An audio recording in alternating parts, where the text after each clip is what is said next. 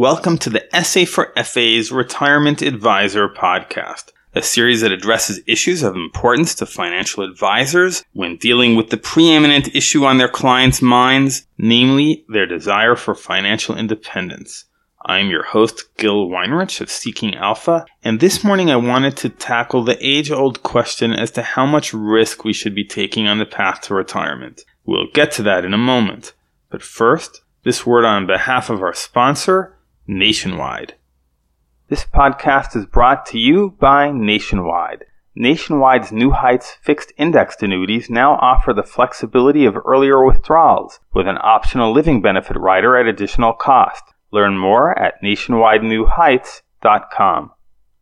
In my Monday Retirement podcast, I argued that choosing between conservative and aggressive approaches was a false dichotomy, that ideally we should prepare for retirement with a simultaneously dual-speed investment process.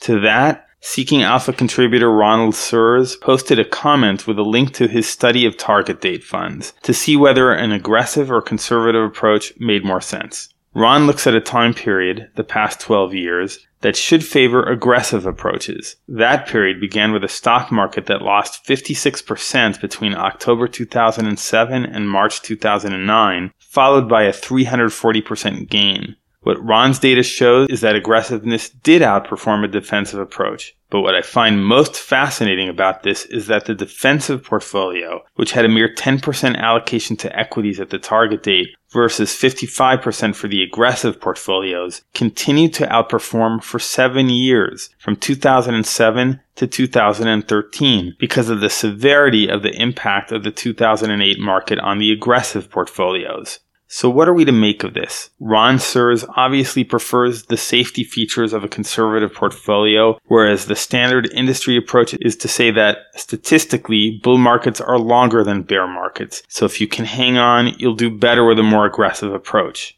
I might note that this pro-risk approach also helps the big target date fund providers look good statistically over the long term, so there's some self-interest involved. But there are problems with this that advisors must understand. Statistics is an extremely useful tool, but it works at a population level, whereas advisors work with individuals. Statisticians say that if something is less than ten percent, it doesn't exist. But try telling your clients that they do not exist if they faced portfolio destruction at the time they needed to start taking portfolio withdrawals. To what can the matter be compared? If you hear that an individual has been murdered, even if it's someone you didn't know, you are shocked. If you hear that one hundred thousand people were murdered, you are less shocked. That's human nature, unfortunately. The ruthless Soviet leader Joseph Stalin, who knew a thing or two about mass murder, is said to have remarked, "A single death is a tragedy. A million deaths is a statistic." On this basis, I think advisors must avoid the risk of a portfolio tragedy on the basis of statistics.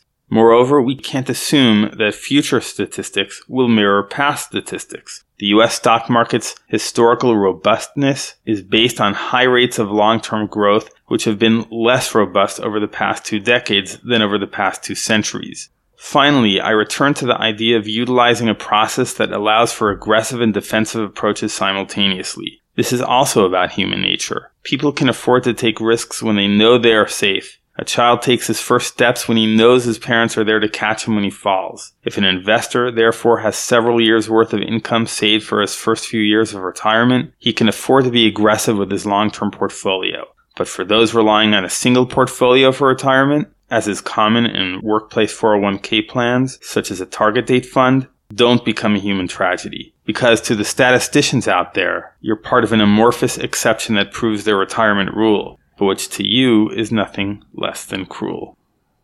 Thanks for listening. If you found this podcast useful, consider passing it on to one other advisor. Also, feel free to contact me at gil at seeking alpha dot com if you have feedback or requests. This is Seeking Alpha's Gil Weinrich, and our podcast was sponsored by Nationwide.